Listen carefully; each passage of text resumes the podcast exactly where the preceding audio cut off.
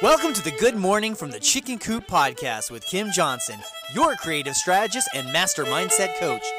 Filled with inspiration, distinctions, perspectives, and possibilities, we help you to cultivate a mindset that leads you to create the best version of yourself you could ever imagine. Join Kim every morning from one of her favorite happy places, her chicken coop, along with all her chickens.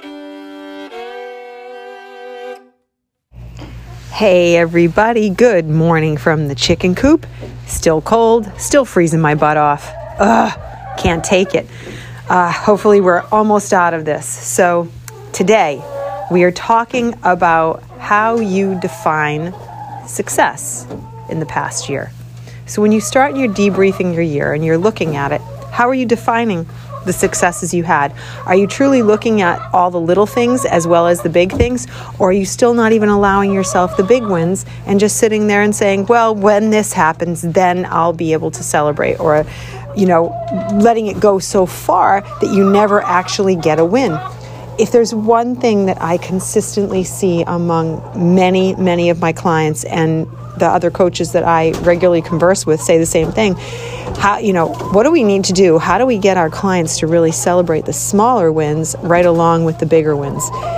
It's the essential question that none of us can really do much about until you decide that you want to do it. So for me, I will tell you, I have broken down my process of how I define success because what's so important to me is that I do have successes along the way every day. Because if I don't, I know it will take me out quicker than lightning. I refer to myself as a self proclaimed uh, gold star girl, and I genuinely mean it. I want the gold stars. I have sticker books. I reward myself with stickers. I use little gold stars right up to big, giant, glorious stickers that I buy. Always felt like my teachers in school were very stingy with the stickers, so I go ahead and I buy myself stickers now, and I put them into my journals.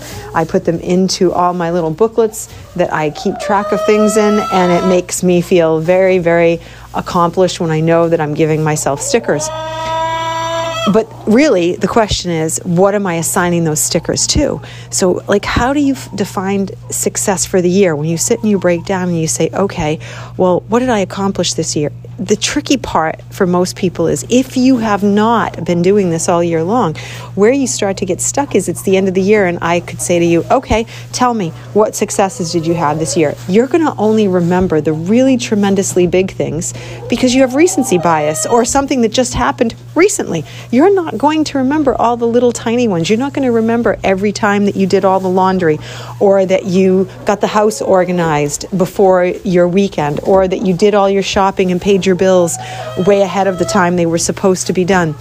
You're just not going to remember it. You, it. It's just that's not how the human brain works. So you have to have a plan, put together a strategy. See, she agrees that have to have a strategy for how you're going to track all that so that you can have that sense of accomplishment not at the end of every year, not at the end of every month, not at the end of every week, but at the end of every day and say, okay, what are my accomplishments? Then you record them somewhere and you have them ready for yourself so you can go back. And this is why we're having this debrief because if you've never done that before, you're going to feel the pain of it right now. You're going to feel the pain of looking back at the year and going, well, crap, this sucks. I don't have this down. I don't even know. What did I accomplish this year? And most of the time, because we're hardwired to look for the problems, we'll say, well, clearly I didn't accomplish crap this year. All I did was, you know, make it through the year. I'm exhausted. I, I don't know. What did I do? Um, did I meet any of my goals? And we don't have a good strategy. So, what's really important is that you understand one, you're going to sit and really work hard at this to figure out what were my wins, how did I define success for the year, and you're going to get some sort of general debrief because most of most likely you didn't. If you did do it, fantastic.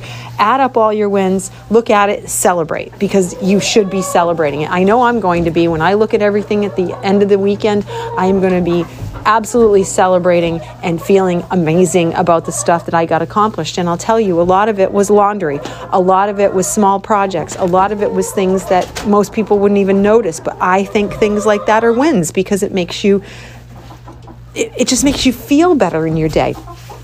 I can't tell you how many clients I have that say to me, laundry is such a problem. It's always on my bed. I feel like I never stop. Well, guess what? That's because it's laundry. It never goes away. We will never end up with no laundry. That's just the way it is because it, you're wearing something. So, no matter by virtue of ha- as long as you have clothes on and you're not a nudist, guess what happens at the end of every day? There's more laundry. So, you can't get upset by those things. You just have to celebrate the wins that you do have with it, if that makes sense. So, really take a hard look and say if I if I haven't got a way to define success for this year, then that means for next year we have to have a strategy to define the successes and write them all down every day. No matter how small they are, write them all down. It, it works every single time. I promise you. One of my friends actually saves all of her to do lists and she clips them together in a big bulldog clip. And by the end of the year, she counts up all of her items and she can look at how many things she's accomplished. Can you imagine saving all your to do list? Now, for me, I like putting all my wins in a journal because I don't always think of my to do list with little wins, but she has really taken it to a whole new level. And I love that. So I'm actually contemplating do I want to save all my to do list for the year? Because that may be a really great way to do it.